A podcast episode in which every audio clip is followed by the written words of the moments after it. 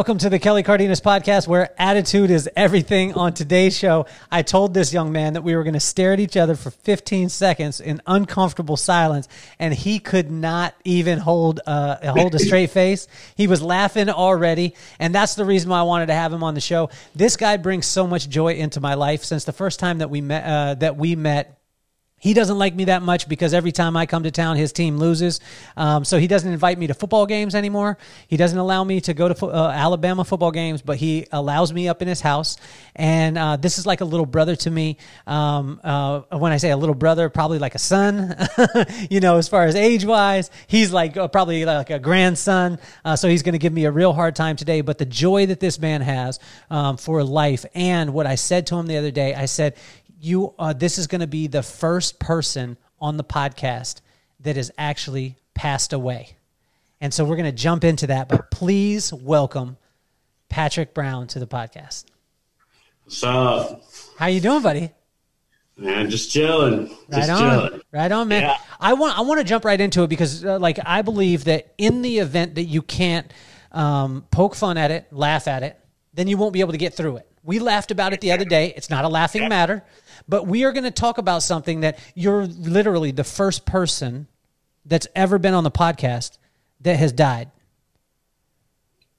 And I want to jump, I want to jump right into that. Like a lot of times people will, will walk around it and then we'll get to that point, but this was a huge thing. I remember getting, I remember talking with your pop, and can you talk to us about this, man? And, and, uh, you know, what I think what's so incredible is, not only did you learn a lesson, but also you're doing something about it, and you're making the generations that come behind you uh, have a, a, a lot better situation. So can you tell us about it?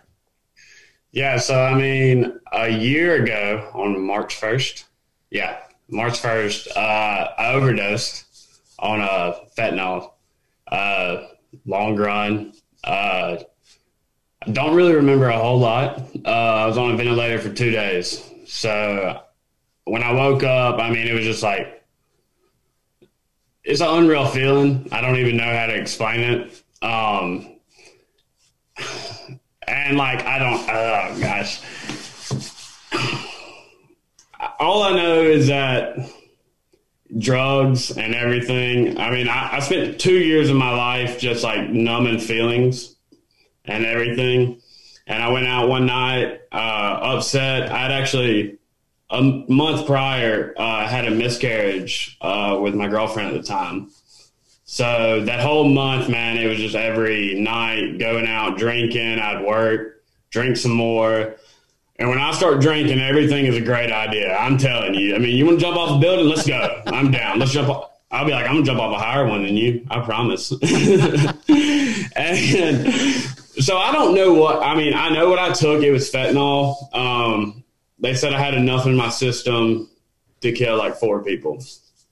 So it's pretty crazy. I'm still here. Um, I got back home from the bar. I tried to drive, which was probably one of those great ideas I had. You know, I was probably like, you know, I can't walk, but I promise I can drive. Uh, just get me in the car. I can drive. Oh, there's traffic. I got it. You know?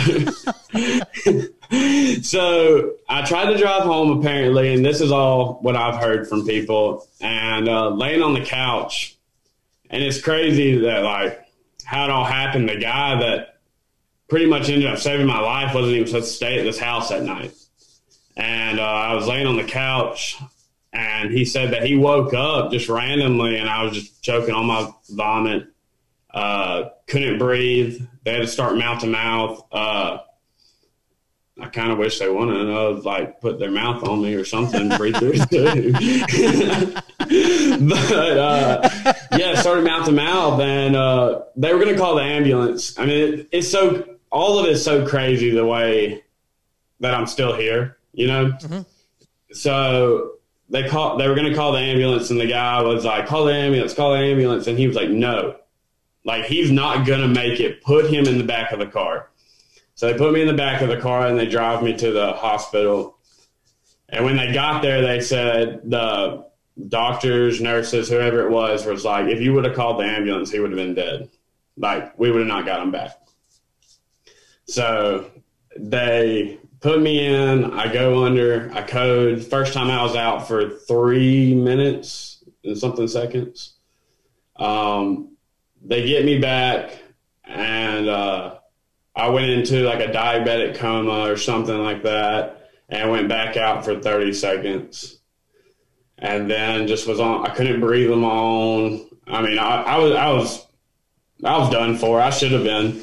And uh, woke up two days later on the ventilator. Now, do you remember any of this? Like, uh, do you remember that you were talking about that you have great ideas?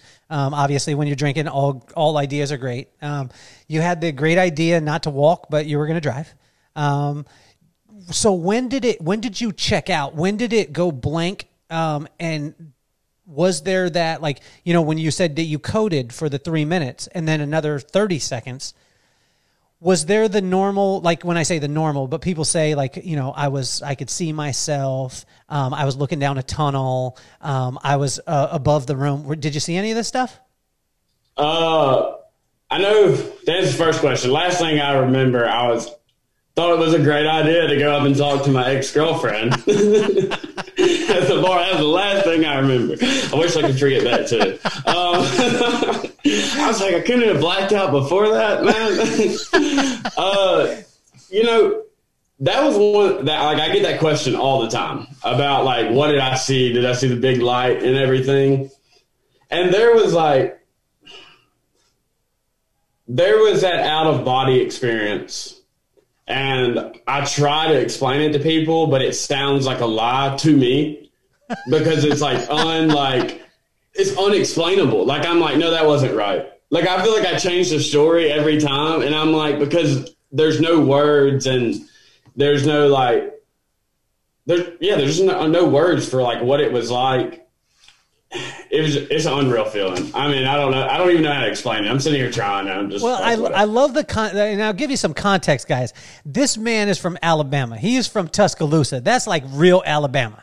And yeah, if we know a few words in the first place. You know, no, no, no. But what I'm saying is, like, real, real Alabama. If you would have told all your boys that you were hanging out with in school, yo, man, I had this out-of-body experience, they would have smacked you in your head and been like, you are crazy, Patrick. You've been, you just been crazy. And Patrick is crazy anyway. That's what I love about you. You're, you're crazy with joy.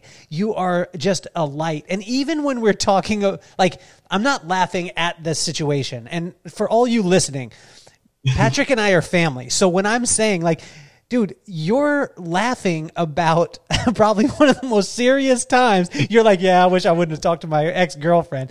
Tell me about the conversation with the ex-girlfriend that you remember. Did you have some whack line? Did you roll? Did you roll up and try and spit game, or what was it? Or were you in slow motion? I think I asked her to buy me a drink. I'm not really sure.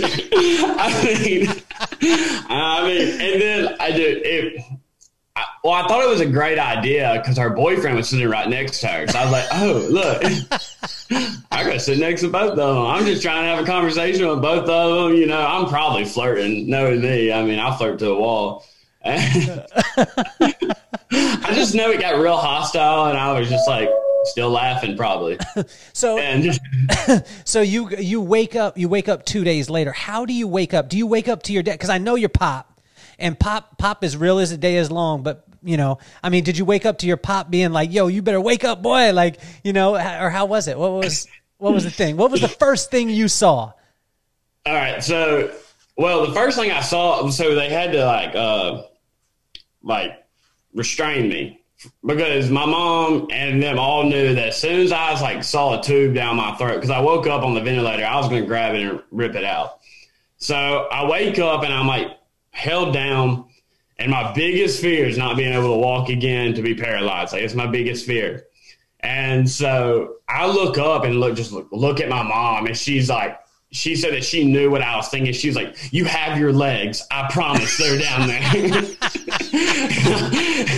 that was the first thing I said. Like, I mean, didn't even say anything. I mean, I got a tube down my throat. I'm like, and she's like, your legs are there. Your legs are there. And I was like, all right, I'm going back to sleep. And I slept for another six hours. And then when I woke up, they're like, I call it the octopus tube because it felt like they were just like pulling it and pulling it like a magic trick. And I was like, oh my God, how, how deep was that thing in my throat? And uh, yeah, I think you know, the first surreal, like, feeling, I, I mean, I cried. I don't cry. But, like, that was the first thing that happened to me because I did not know why I was there. Like, I had no clue that no I overdosed. You, you weren't no, thinking, no. like, the, the boyfriend uh, clunked you over the head with something because you yeah. were trying to spit game at his girlfriend uh, right beforehand? I mean, it's either that or maybe I jumped off that roof I was talking about. That was a great idea. Do you remember? Driving. Do you remember? Do you remember taking the fentanyl? No. Oh no. Well, yes, I do remember that. Um, I I thought it was something else. You know. Um, What'd you think it was? Well, back in my day, or I say my day, like I'm that old. Um, we would like crush up pain pills. They're just normal pain pills, and so someone. You know, one of the guys I was with told me it was an opioid. And I'm thinking, like, the people I hang out with, you know, like, we like to have fun, uh, but we don't do fentanyl. Like, I'm not hanging out with anybody who just does fentanyl on the regular. So uh, me being me and I have to outdo everybody and everything, I just lay out a really big line and just hit it. And no one stopped me. Everybody else knew what it was, but no one decided to stop me. And Um, wow. yeah, I remember doing it. I can like, you know, one of the first things I did after my parents finally let me get in the car and drive again, uh, was I went to that parking spot cause it was in somebody's car. So like, I remember that part very vividly. Another pause for station identification and shameless promotion. This episode is also brought to you by Findlay Cars of Las Vegas. I tell you, next level in the car buying experience, and not only that, but the life of your car, the service that you're going to uh, experience is incredible. It's Findlay Volvo Cars, uh, L V dot com. And also brought to you by uh, Bling Shine Serum, the only product on the market that will add weightless moisture, strength, and shine, and the only uh, product that has the endorsement of my mama. When I showed her all the features and benefits, she smelled it, and she said, this is the greatest product that you've ever done. And I thought, Mom, do you not uh, look at the features and benefits? She said, no, if it smells like that, it must work. And I tell you, every single woman needs a little bit of bling in their life, and this can be purchased at Kelly Cardenas Salon dot com. So when you when you went through to talk to us too, because this this is one of the things that's that's more common than we would think, right? When you're talking about the pain pill part, when you're talking about crushing up, you're hanging with your boys. I mean, you come from a phenomenal family. I know your pop. Um, yeah. If your pop would have known you were crushing some stuff up, he would have whooped that butt. Like I know your yeah. pop. And he wouldn't have just whooped that butt. Like your pop is, I remember the first, one of the first times he picked me up from the airport and we drove from Birmingham to your house.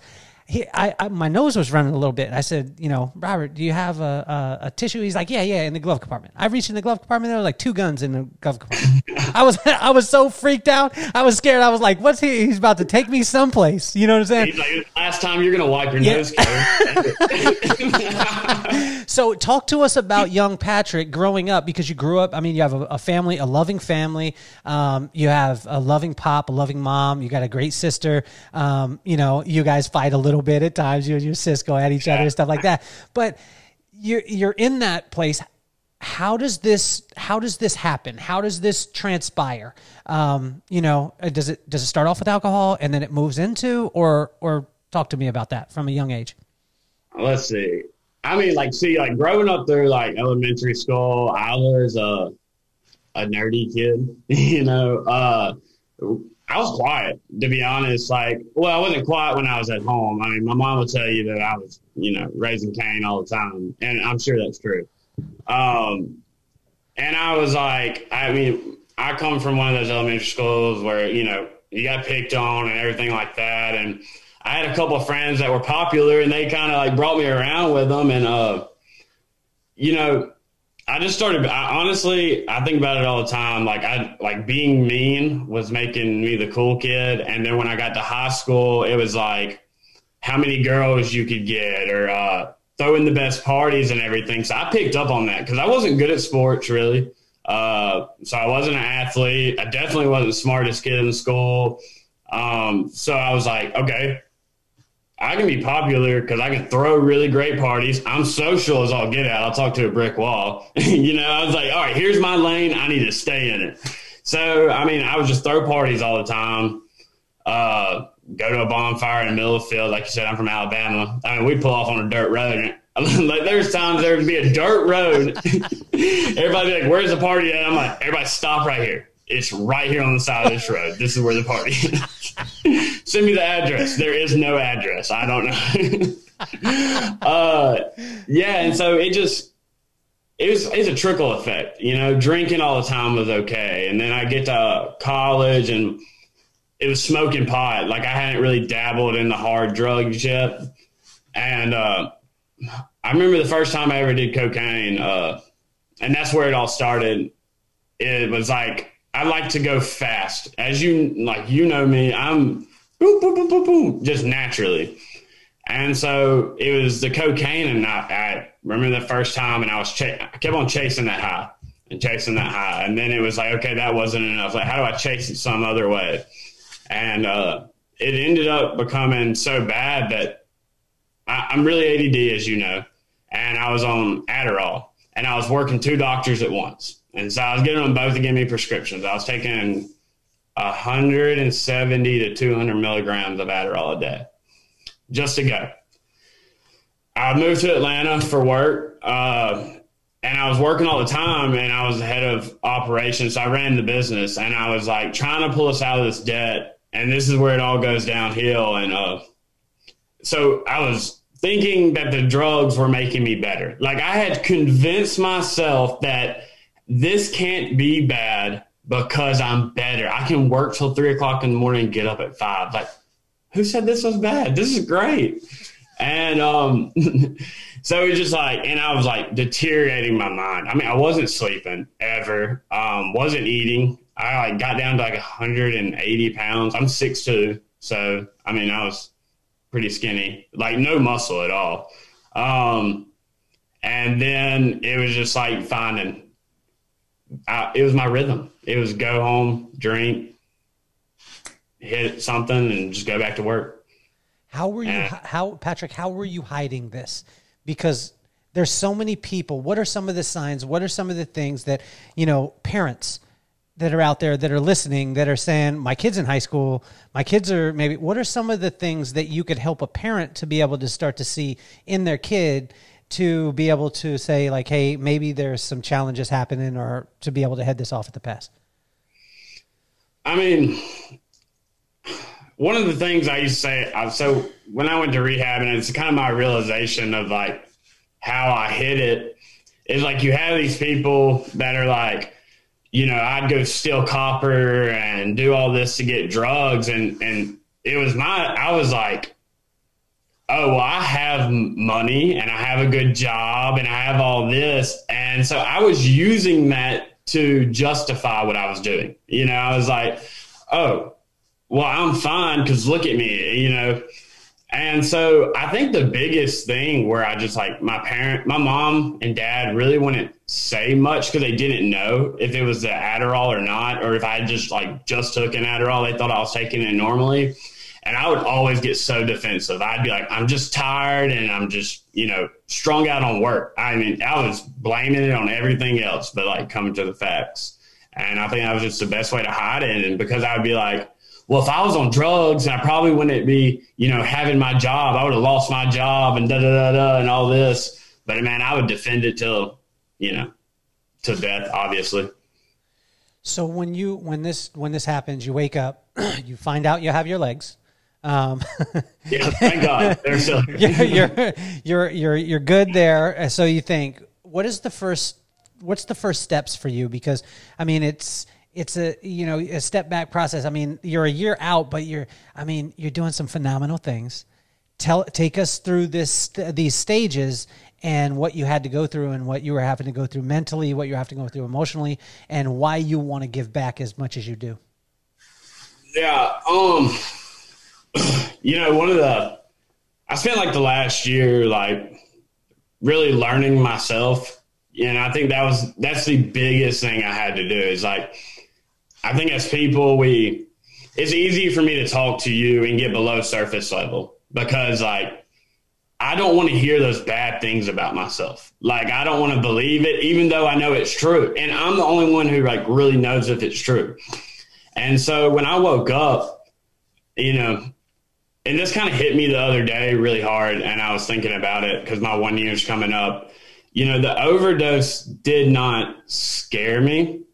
It was waking up, being tied to the bed, and like so lost and helpless and just like, I mean, just just done for. I was at my breaking point, and just seeing myself finally like that, like in the flesh, I was like, this is what I feel like inside. Like, this is what I've been feeling like inside.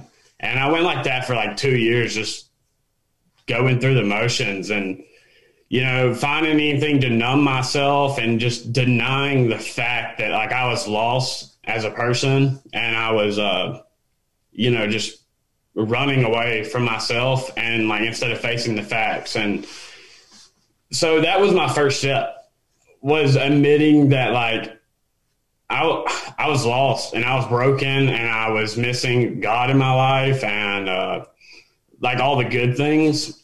And uh, so that was obviously the first step. And I started going to therapy. And, you know, like you said, I'm from Alabama. So like even saying you're going to therapy is like, you didn't do it. Yeah, yeah. That's not a Tuscaloosa thing, right? No, that's it's not. not. A, yeah. And so, you know, I like I was like, there's something wrong with me. Like, I'm depressed or something, and I just didn't want to say it, and I was embarrassed to say it. So, you know, I went in and I got help, and I started talking to a therapist. I still do. I think therapy is like the best freaking thing ever. Um, and then from there, I've just kind of learned, you know, I got to take care of myself. And like, in order to be like selfless, you have to be selfish at times. And so, yeah, because, I mean, the worst thing ever is waking up in a room and just everybody you love just looking at you hurt. And you're like, I hurt all these people because, like, I couldn't take care of myself. Like, I wasn't being selfish at all. And I need to be selfish about myself at times and taking care of myself. And so, like, literally the last year, I took a lot of time, you know, just developing emotions is really all it is. And like, because I had two emotions. I was either really happy goofing around, or I was pissed off at the world. You did like, I come in the office and it's like, don't even talk to him today. He's got that look on his face. Like he's going to, th- he will throw the desk at you somehow. And so developing emotions, man, I learned, I started learning like when I was upset, like I did not know what being upset felt like. Like, cause when I was upset, I was just pissed off. Like, you know, like I was just angry. Like I knew two emotions, angry and happy. Like it just all, it went one way or the other. So I was like, am I upset about something? Am I just feeling down? Like, how do I process this? Which way do I go? Because there's different ways. And so, and, and that has led me to where I'm at, you know, especially like running a business and, you know, I'm a contractor. So I'm kind of back in that world where you, you're either pissed off or angry if you've ever met a contractor. I mean, like, I mean, there's really, you're just mad all the time, you know? Uh, and so it has helped me so much with my, my, my people that work for me, you know, my guys, I love them to death. And I, you know, I welcome them into my office. I want them to talk to me. And that has helped me out so much. And knowing my own emotions, I don't affect my crews at all or the way I talk to people, because I know if it's not a good idea for me to be on the phone a whole lot that day. Good. Until someone ticks me off. And uh, yes, that's. Here we go again with the shameless promotion. This episode is also brought to you by Piper Diamonds for all your jewelry needs. My necklace that I get complimented all over the country and all over the world, uh, my pendant was made by Piper Diamonds Company. This place is absolutely phenomenal. When you're looking for that special something, for that special someone, Piper Diamonds is the only answer. It's piper diamonds dot co. And it's also brought to you by Kelly Cardenas Salon in Las Vegas and in Chicago. This is top-level service, guys, without the ego, and hands down, the greatest shampoo experience that you will ever have in your life. This will create uh, an evangelistic uh, type experience. You will be talking about this for years and years to come. The wash house, uh, completely separate area, com- uh, different sound system, soundproofed, head, neck, and shoulder massage. You will be over the moon with your experience, and you can uh, schedule your appointment at Kelly Cardenas Salon dot com. Enjoy the rest of the episode. So talk to uh, talk to us too. I think one of the one of the biggest fears for any son is to um, scare your mom, is yeah. to you know take your mom through something. Like, and literally, like, as boys, I, I know this. I mean, I, well, I, just, I lost my mom about two and a half years ago. Um, but I, I literally, like, you, you could, you could cut my arm open. You could cut my leg open. I could deal with the pain. But to see my mom's face when I cut my leg open is more than the pain would be. Does that make sense? Yeah. Talk, talk to us about that. You coming through this. Um, how did that? How did that affect you? Take us into the emotional state of, because I, I couldn't imagine what your mom was going through. Your mom is a saint. I mean, I love your mama to death. She is hilarious. Um, but let's talk about that. Uh, so that was actually one of the hardest things, because uh, we were supposed to go to a con. The night I overdosed, I went to a concert, and my mom was so excited about it. She got, it was me and her. We were going to go. And we had the best weekend ever. I sat on the couch with her all weekend. We uh, got an air fryer. So that was a big deal. You know, like, I mean, we were air frying everything, fruit. We did go get some grass, put it in the air fryer. Let's see what it tastes like. Wait, wait, wait. They, they allow air fryers up in Alabama? I thought that they yeah. that, would, that would be outlawed. That would we be had, like. We had to sneak it in. Okay, all right. That's what I was thinking. You had to make it gas powered. You had to make it gas powered. So, okay, so you're air frying. But, um, and so my dog was actually giving birth, or she was pregnant, and she started showing signs. And someone was like, I can't go. Just go ahead and invite your friends and everything. And I was like, are you sure? Are you sure? Dad had finally went and done something for himself. He went to a race in California. And so we like, we're like, go, go, go, go. And he ended up going. So it was just me and mom. Well, I go out that night and, uh, you know, I overdosed, and uh, everybody's trying to call my mom, and she's world's worst at picking up the phone, like, ever, ever. I used to always tell her if something happened to me, I was like, I mean, I guess I'm just going to die. I guess I shouldn't have ever said that, because I was like, you're not going to answer the phone. And um, I remember when the last, well, it was the last thing I said to my mom was, uh, leave the light on for me. I'll be home later, you know, the front porch light. And so, uh, which kind of goes later in the story. And, uh, she, uh, she, everybody was calling her and calling her and calling her. One of my best friends, well, one of the guys called my best friend, and he was like, I'm just going to go to his house. I guess I got to wake up his mom. And at this point, the doctors are telling everybody, like, I'm probably going to be dead. All right. So my best friend's having to drive to my mom's house, or my parents' house, and say, and wake her up, and probably gonna have to say, hey, Patrick died. Well, luckily he's calling her on the way, and she ends up answering, and he was like, you need to get to the hospital now. And she was like, I just talked to the hospital. I'm on my way. And what they told her basically was, you need to throw on whatever's beside you and get here now. Like, he's probably not gonna make it. And so, uh, I mean, that, that's hard. I mean, I get choked up thinking about it. And, uh, because she was all alone. My sister was in California. My dad was in California, and it was just her. And uh, she got there. Uh, you know, obviously, my mom's freaking out, frantic, doesn't know what to do. I mean, I could, I mean, I could see it now, and just upset. And uh, anyway, it just it went on. And the first thing I said to her was, uh, hey, don't leave the light on for me anymore. So now, every time I come home late, I wish I would have never said that, because I can't ever see my keys. Yeah, I'm like, like she, she thinks it's a bad omen to leave the light on for me. uh, you know, and just seeing her, I mean, we cried. I mean, I, I was in and out before I really woke up and needed to know if I had my legs or not. Um, I was like coming to, and, uh, my childhood best friend, I, I know this probably upset her. He, uh, great dude. He's been through some really tough stuff. And, uh, his fiance passed away the day, uh, he proposed to her, and, uh, been with me my whole life. And I just remember, you know, that's one of the things that pulled me, pulled me out. I've spent a lot of time, and, uh, cause I was like, I can't do this to him again. Because I think there's a point where I know there's a point where you get to basically choose if you're going to fight or not, you know? And I think at that point in my life, I was just done. I was, I didn't care if I died or not for the longest. Like, I wasn't going to self-harm myself, but it was like, I'm going to drink and drive, and then I'm going to go down the curviest road and see how fast I can hit it, you know? Like, and if I die, I die. And I remember kind of thinking, like, I don't think I want to come back, until my mom grabbed my hand.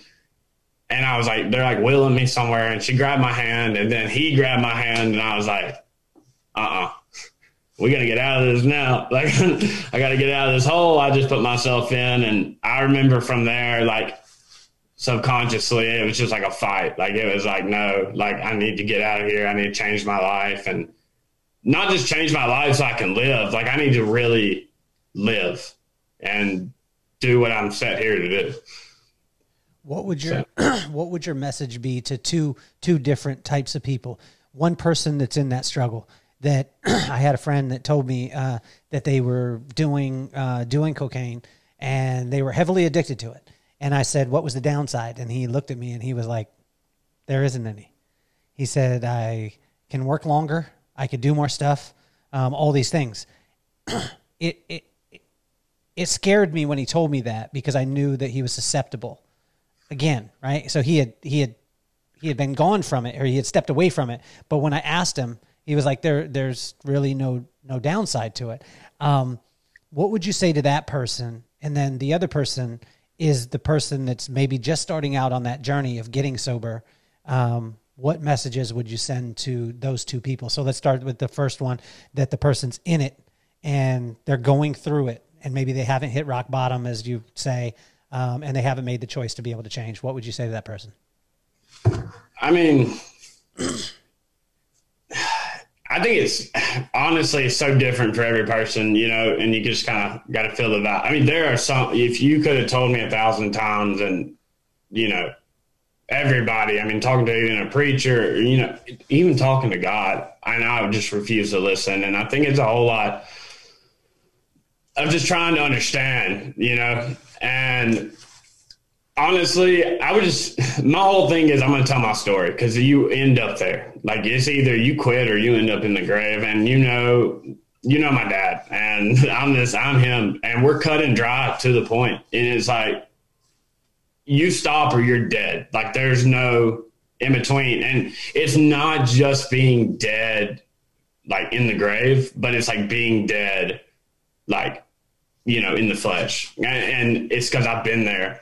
And I think that's pretty much what I would, I mean, I would just say that to anybody that's like dabbling in it. Cause you don't just dabble. Yeah. Like, there is no such thing as dabbling in it. Like, you're in it. I mean, first time it goes up your nose, I mean, I think you get one time, and that second time is when you're in it. Cause you can either do it once and be like, guilty conscience, that was the worst I've ever felt. Or you're like, dude, I could have ran a marathon. I mean, I'm going to hit that shit again. Hey, let's hit it and go to the ball. Hey, I might hit it and do it, read a book, you know, like, and so there's no dabbling in it. And it's just like this ongoing effect. And it's because, just like your buddy said, it's like, it's great. It makes you feel like superhuman, and just like, it's great in the moment. You know what I'm saying? But then you, you, you start looking at, at all the decisions you make, and that would, that's, one of the biggest things, like, I try to tell people, I'm like, has anything ever good happened when you were high or drunk?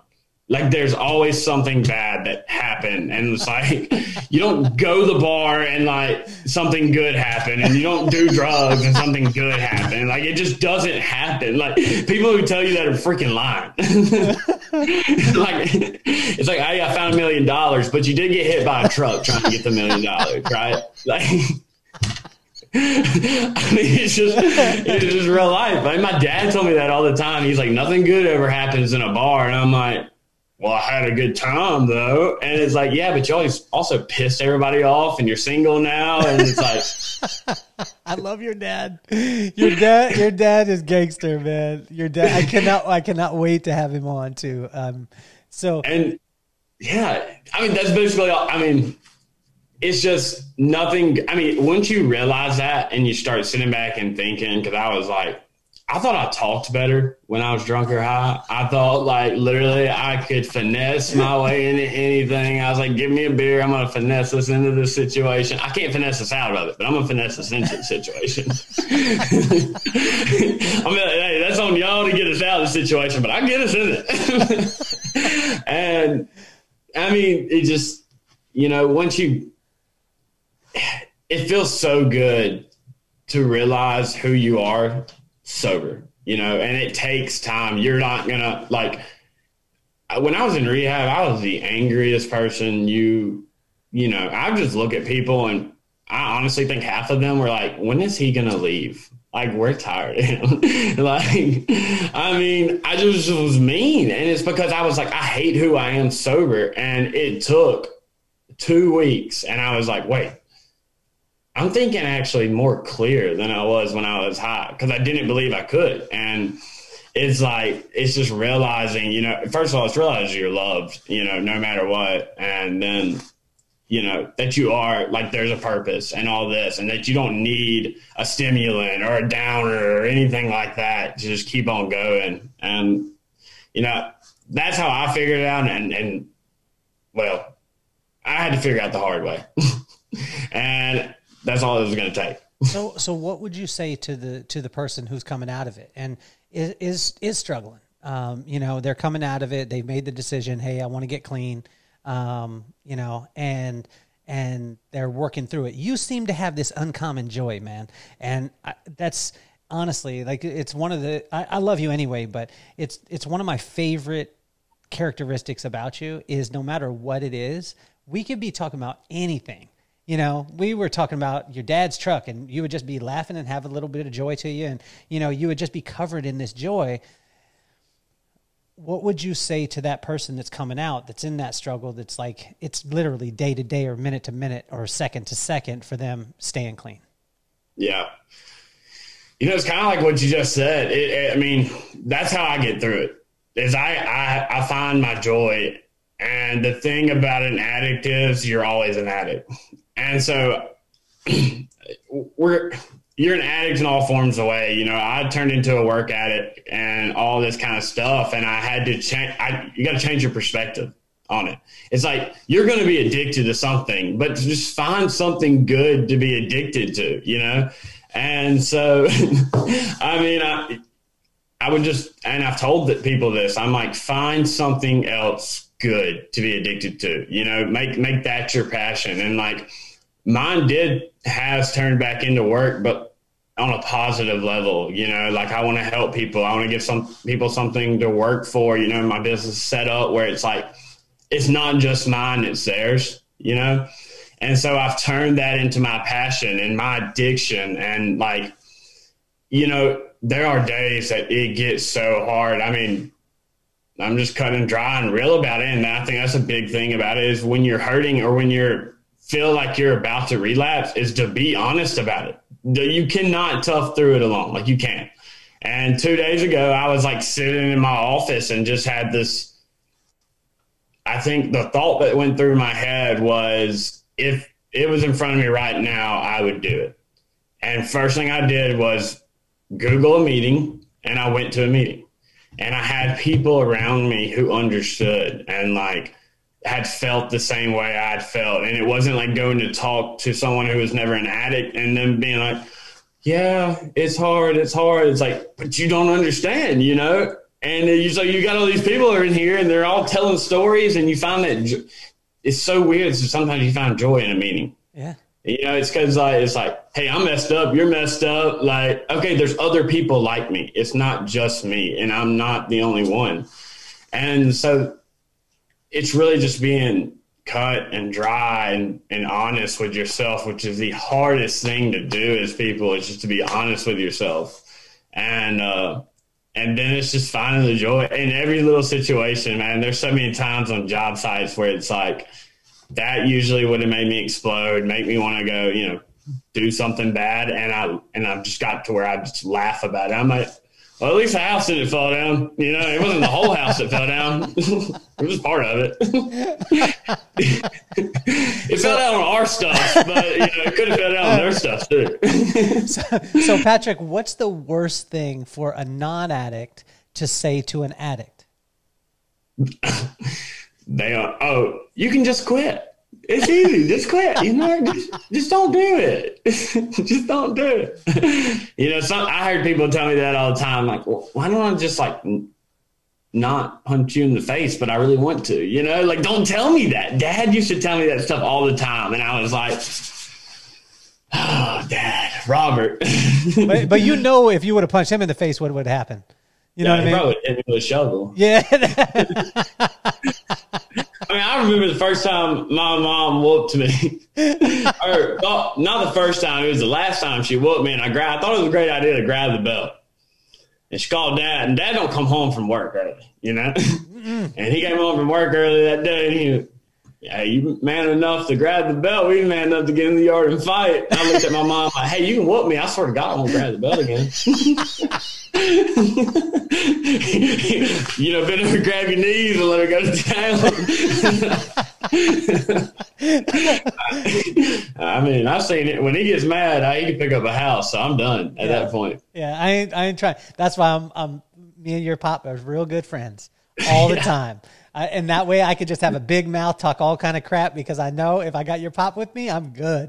I am good. Hey, uh, tell, tell us, uh, tell us and tell the listeners about uh, what it means and how much it means to have a family around you, siblings around you that unconditionally love you. I mean, it is what pulled me through, and it, it, it continue. It, it's what keeps me moving. Constantly, you know, and, and like I said earlier, you know, I really am deep in my heart like a selfless person, and I do not want to hurt them because they would do anything for me in this whole world. And, and they're my support system. And as far as family, like I have some friends that are like just so deep family to me, and seeing them hurt was almost a good thing. Which sounds weird, because I woke up and I was like, these people care about me. You know, these people love me. These people are like literally so hurt. And that is my driving force, is to be the best me I can be for them. And knowing that at my lowest, at my, at the point where so many people turn, turn their backs away from me, people had something to say, you know, negative, you know, they had my back. And, you know, that's what keeps you going, is knowing when you fell that they're still there and you can look up to them and you can reach out your hand, which for me, you know, I'm not one to ask for help. Like I will literally wait until, I mean, there was times I was spending my money on a bunch of dumb stuff. I mean, there was a time I spent two, I mean, all my money, and I spent two weeks without a like any power, because I couldn't pay the power bill, and I would not ask Dad for no money. You know, I was just eating ramen noodles. I'd sleep in the office a little bit. when, it, when it got too hot, I could turn on the A C. I had a little D-Walt fan blow on me, but I was not asking Dad for no money, because you know a lecture would come with it. Yes, and that's just how I am. And now I know, I'm like, why would I ever think that? Because it wouldn't be a second thought mm. to these people, and that is like what keeps on driving me, is what's made me successful, is knowing that no, if I fell, and I could, I could fail any day. It's just part of it. And I don't want to, but I could. I still have a support system. I still have people who are going to love me and take care of me. And so I'm going to drive and drive and drive harder, because I want to make them happy and I want to make them proud. I'm not going to drive myself too hard, you know, like I did, but if I fell, I'm okay. If I'm broke the rest of my life, I'm okay, because I have love and I have those people behind me. So Patrick, what, what have you been doing since, uh, you know, in this year? So you go through, you go through this, you go through rehab, uh, you come out of it, um, you know, you're, you get your business going. Business is flourishing. It's doing amazing. You've been doing some giving back too. Um, You know, uh, what have what have you been doing to to be able to give back? So so you're almost pushing that message out there so people are understanding and knowing your story. Um, I mean, I honestly, the best way that I've been, I'm not no, you know, I'm not my sister. I'm not a public figure, like, nor do I want to be. And I should not be at all. Like, that would have been, that, that would have been bad. And I still think it could end up bad. But I mean, I like the camera and the camera likes me and all, but, uh, you know, the biggest way I've done to give back is, you know, there, there's little ways, and everybody's like, oh, I'm going to get on the camera and do all this, or, you know, I'm going to like give stuff away, or it's, you know, whatever.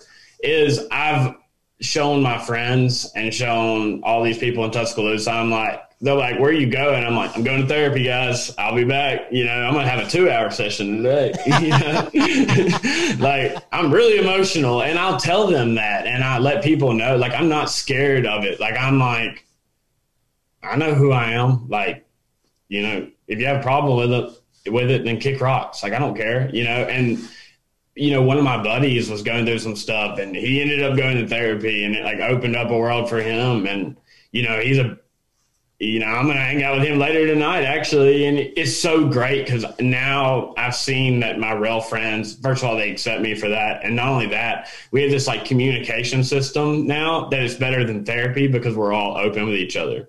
Mm. And so that's how I've really just, you know, it was embarrassing for me what happened for the longest. And I was like, no, dude, tell your story. This is your story now. Like, tell it. And so for me, it's like, people ask me about it. I tell them, I'm like, I hope you got forty-five minutes, because you just got me down the rabbit hole, dude. I'm going to tell you a bunch of life stuff, about to throw it on you. Like, and you're not leaving. Give me your keys. You're stuck here listening to me.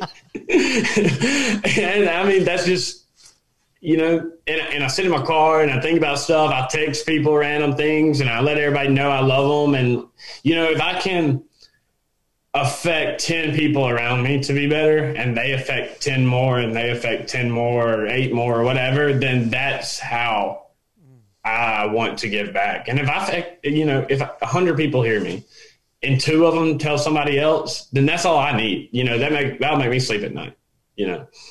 So how do you transition from, you know, you got all your boys and a normal thing, and it wasn't, uh, you know, what starts out as a normal thing, going to the bar. Hey, let's all meet at the bar.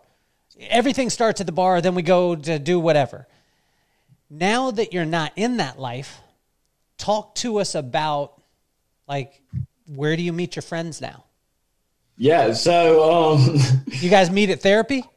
I'm just joking. Oh, therapy, yeah, let's see therapy, baby.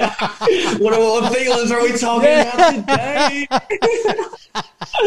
No, um, that was really hard for me. Like, my friends right after everything had a beach trip, trip planned, and like they're all partiers, like, you know, but they can control themselves. And, you know, like I say, like I didn't have like a bad, bad drinking problem, because I was like, it slows me down way too much.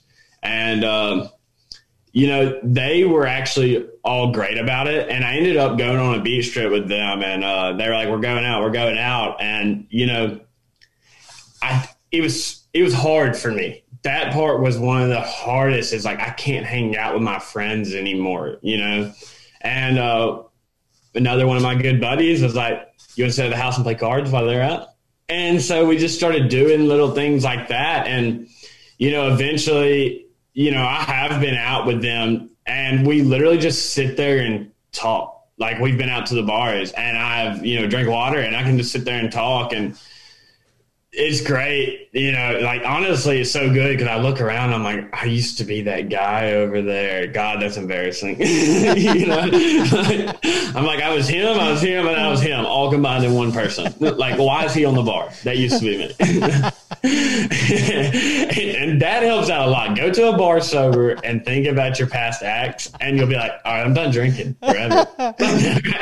Hey, Patrick, Patrick, I mean, you're a great looking guy. For those of you listening, Patrick, Patrick is a great looking dude. He always has been. He's always been that sweetheart. We couldn't even have him work in the schools, because all the girls would be like, yo, I need some extra credit with Patrick, um, you know, hanging out with him. Uh, so if you, but, and you hear his voice, I mean, the guy is pure joy. Talk to us about beer goggles and what you see now as opposed to what you say, seen then. Because when you're in that scene, like you said, you think you're talking smoother, you think that you're better, and you think that people are more attractive. So has oh. that has that helped your your judgment? Has that helped your judgment with the with the females too, Patrick? You know, I seem to go home uh, alone a lot more now. You know, I think it's a better thing. But, no, I, I mean, like, it is, you know, going in without any goggles on and coming out the same way, you're like, I start sweating sometimes. I'm like, oh, God, that was a lot. You start having flashbacks and you're like, oh, no, like, you just got to get out of there, you know? You start feeling bad. That's when you feel the worst about yourself, the way you used to act when you were drunk or high.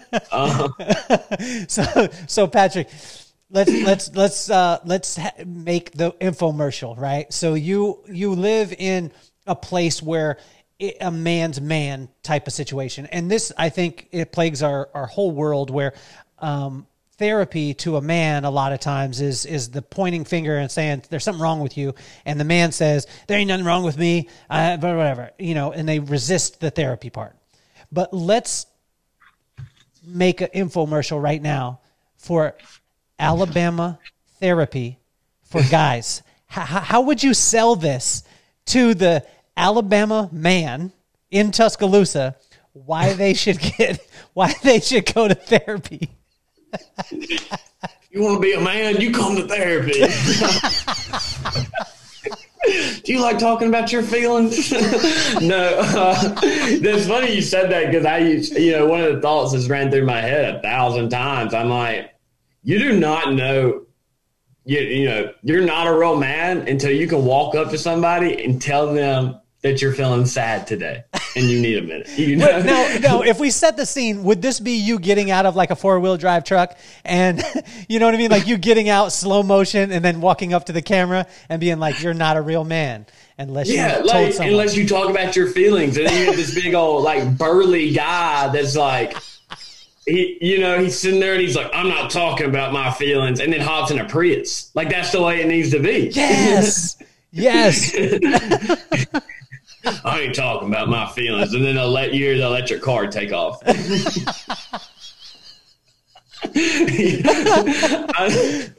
I mean, for real. You want to walk up to somebody, I mean, you're a man when you're like, you know what, I'm sad today and there's nothing you can do about it, you know, like, I'm going to therapy. Deuces. Thank you for listening to today's episode. I hope you're enjoying it. Uh, now's the time to do some shameless promotion. This episode is brought to you by SqueezeDried, a delicious, no-hassle way to get superfoods, vitamins, and nutrition. Squeeze Dried dot com. It's also brought to you by Cardenas Law Group, a high-level boutique law firm for all your personal injury needs. That's Cardenas Law Group dot com. Thank you so much again for listening. Hopefully you're continuing to enjoy the episode. What brings you the most joy now? Like when you, I mean, because obviously like you have had an experience that most people haven't. Well, most people in the world haven't. I mean, you've actually checked out, like you were done. You were done twice. I remember talking with your pop and he said, I mean, you went cold, like, you know, and what are the little things now that you're looking at and saying like, that brings me so much crazy joy? Yeah. Um, You know, friends and family always are number one, and I think I said that for the longest, and they didn't. But they didn't because of me, not because of them. Sorry if y'all are listening. Don't take that the wrong way. It's because I hated y'all. Um, but, but, you know, you, seeing them, you know, and that I can still see them, you know, and, and I didn't.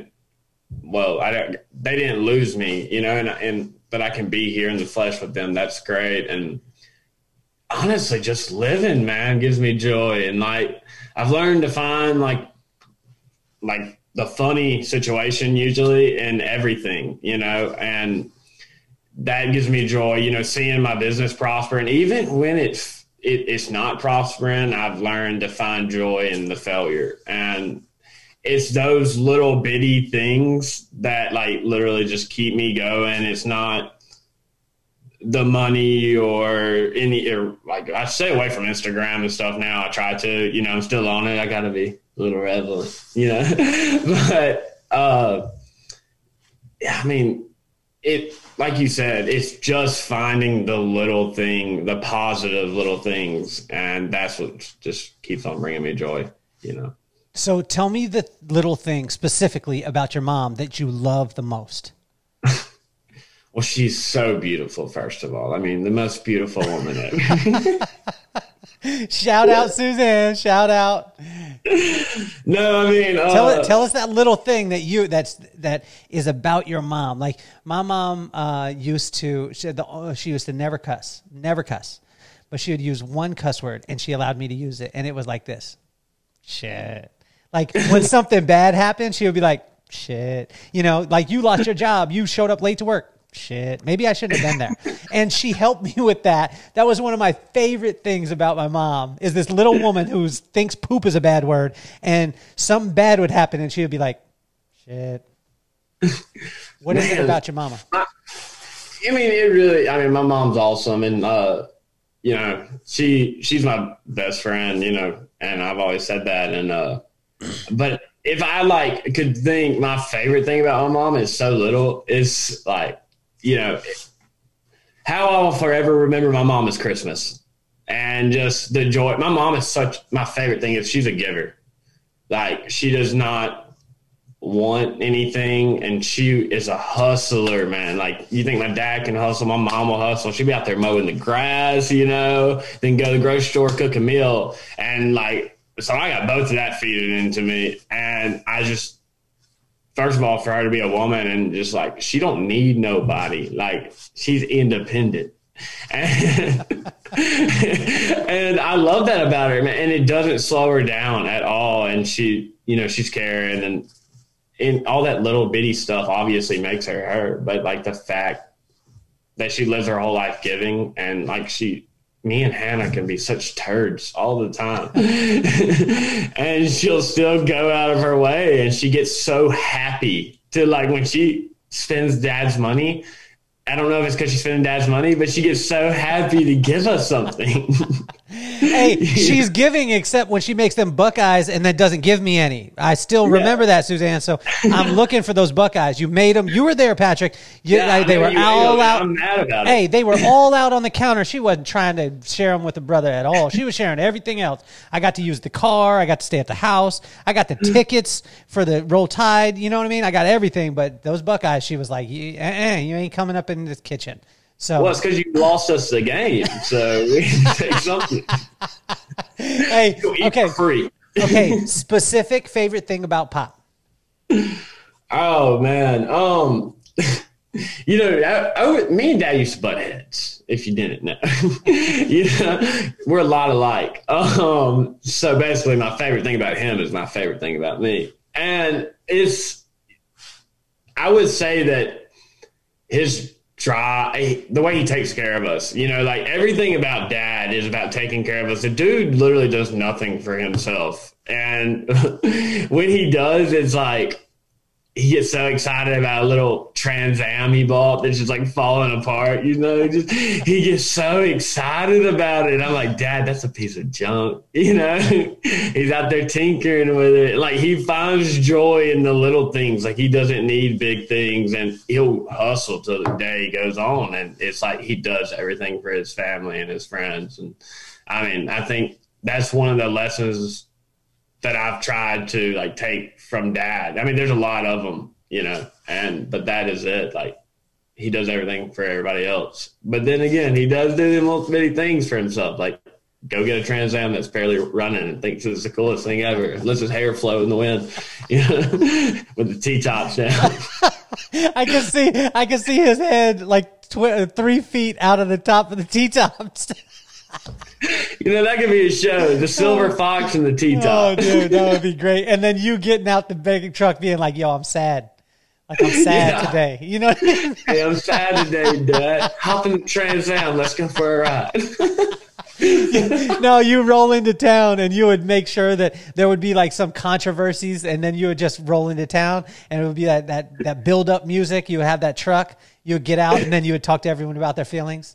Yeah, you, that's that, all, guys. Let's talk about yeah, it. Let's talk about your emotions. We are going to put those guns down. It would be like the A-Team, like you and your dad, the A-Team, but you'll be up in the Trans Am like Smokey the Bandit.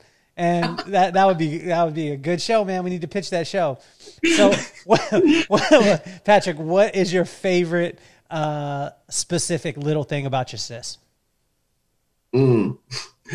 I mean, gosh. I mean, I love, look, my sister and me, you know, I say that my mom's my best friend, but it really is my sister. I mean, like, uh, I've always, like, I don't follow nobody's footsteps. Like, I don't, like, you know, I'm me, you know? But when it comes to Hannah, dude, there's a weakness. Like, I'll drive across California for her. And, um, you know, I love that she's just her. And I think that's the coolest thing, you know, even after being on T V and everything, you know. It's hard to lose sight of yourself. And, you know, she's still the same meanness level, you know, and she's still the same sweetness level, if there is, you know, that little bit of it. But, you know, um, and she just, the way she just keeps on moving, you know, like being in front of the, like, nation and the world and all that kind of stuff. And, you know, having all this turmoil that went with it, and it's just like, it's still her, and she's open about, I should have learned from her a long time ago about being open about your feelings. But if she wasn't a, you know, I would say she wasn't a female, I would have listened, but even if she was a man, I probably would have called him a sissy. So like, but yeah, no, you know, I love everything about my sister. I don't think I can just pick one thing. I think she's a pretty freaking awesome person. That's awesome, man. So, What would your message, what would your message be to the young kids who, you know, we talked about the people who are in the struggle, the people who are coming out of the struggle. What would your message be to those kids out there that are, you know, say they're in grade school and um, maybe they haven't found their thing yet. You know, maybe they're not good at sports, um, you know, or they're in high school and they're kind of searching. What would your message be to those kids?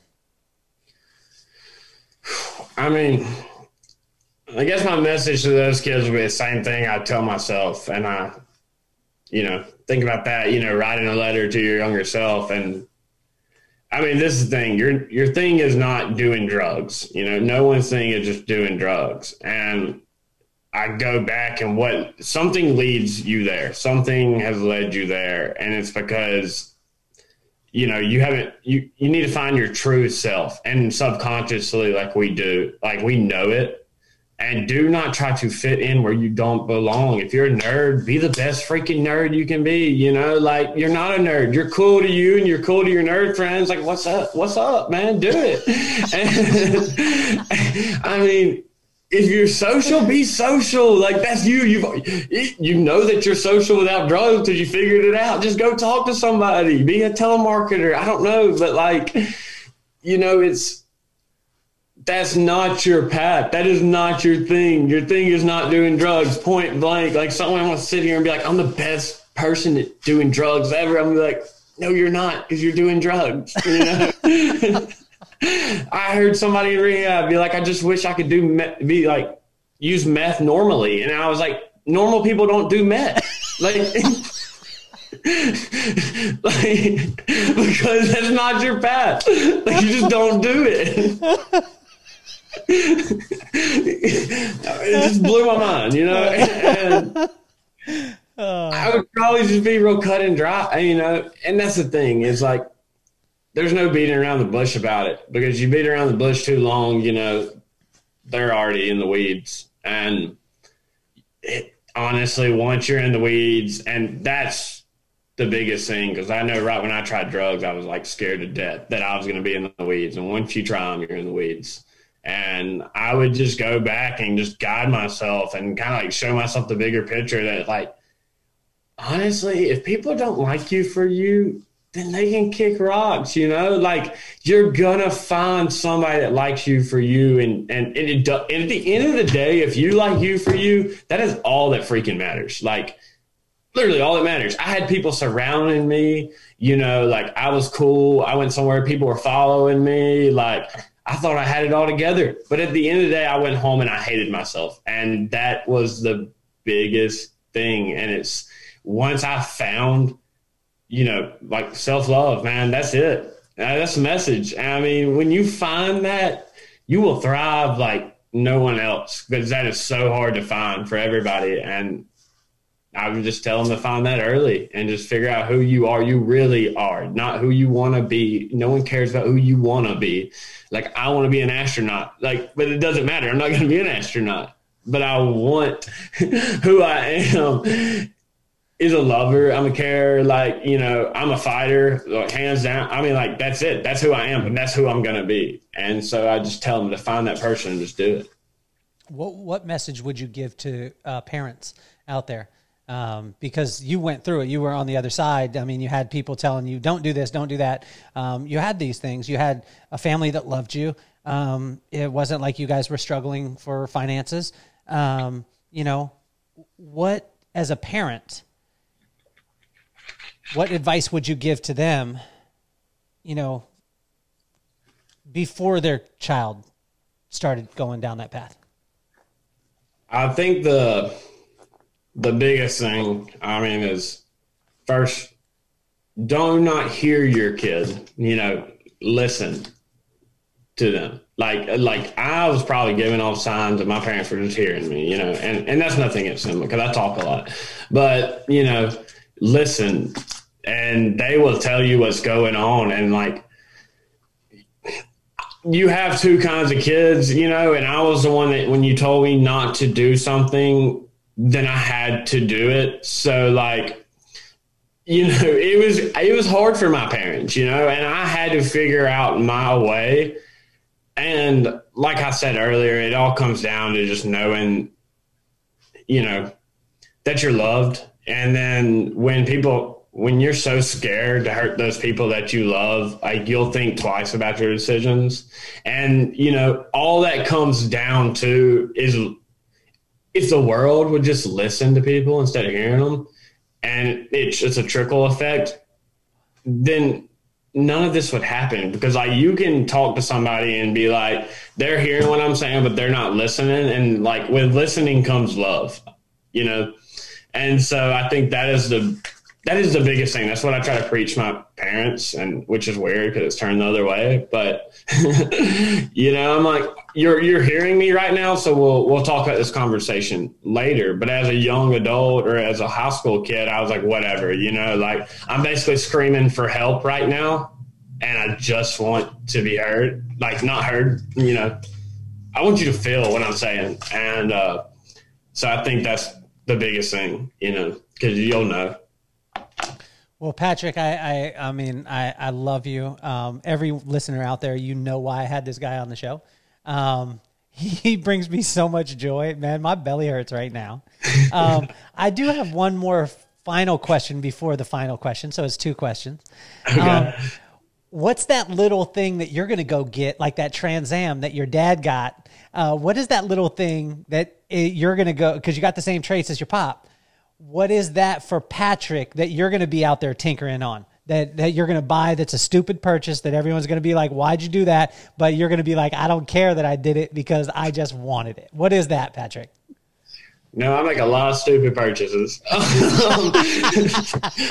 do I have to pick one? Um, one, yes, yes. Give me that one. Like, give me follow me. Let me show you my crib.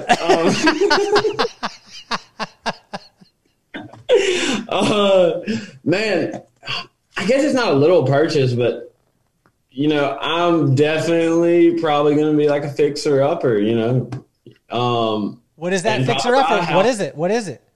What do you want? Oh, man, gosh, I you know, I, haven't, I used to think about it all the time. Uh, probably, a, a, you know, an old Mustang, sixty-eight. Oh, that would probably be what I tinker on. You know, I'll probably buy a lot of other dumb stuff in the middle of it and think that that's probably a better idea to start work. I, mean, I just put underglow on my trailer, on my work trailer. Because I thought it was cool. Oh, you're awesome, man. I love it. You know, I get joy out of those little things. Like, I'm like, you know, you see my trailer with underglow, you're going to look at it and you should call that number because we're the coolest H V A C company you ever seen. You want underglow on your unit? We got you. Oh, so, uh, Patrick, the, the whole reason why I started the podcast is because of my kids, uh, Maddox and McKenna. And uh, Maddox is nine years old, and you guys have very similar traits um, in the fact that you guys literally, you march to the beat of your own drum. You are, uh, you know, you're an anomaly. It's not like you need to fit in any place. And, and I wanted him to know that from the very beginning. Uh, my daughter, she's twelve years old, and she's an artist, and she's not, she's not the, the, the sports girl, but literally, I mean, she's, she's an artist in every way, shape, and form. And she has the biggest heart um, ever. And I, I made the podcast for them because I wanted to take iconic people like yourself um, that have, that have just impacted the world in such a, a phenomenal way. And I wanted to show them that you weren't a superhero, that you were a human being that had a positive attitude and had phenomenal work ethic. So what advice would you have to Maddox and McKenna? And if you could use their names, it would be awesome. Yeah. Um, okay. I could talk all day to Maddox if we're just alike. But I mean, first, Maddox, like, man, there is nothing wrong with beat, marching to the beat of your own drum. It's going to get you in trouble more than likely, and you're going to step on people's toes while you're marching. But that's a good thing. I mean, like, I, I figured out that, you know, I, no, I'm not going to be no follower, you know, at all, you know. Uh, and it has led me to some situations I didn't want to be in, but it has led me to the great things in life, man. When you march at the beat of your own drum, nothing can scare you because you're at your own beat. You know, you're not following nobody. And just keep on moving like that. And like I said earlier, your beat, your drum, know who you are and follow it. Like, dude, that's what leaders are made of, is, you know, going out there and doing things your way. Like, for real. And McKenna, I mean, woo, stay away from guys like me, first of all. Dad's over here probably shaking his head. He just don't want to show me. No, all right. So, I mean, same thing. I mean, you said she was an artist? She's an artist. Um, Is she? She's just, she's just a, she's such a sweet soul.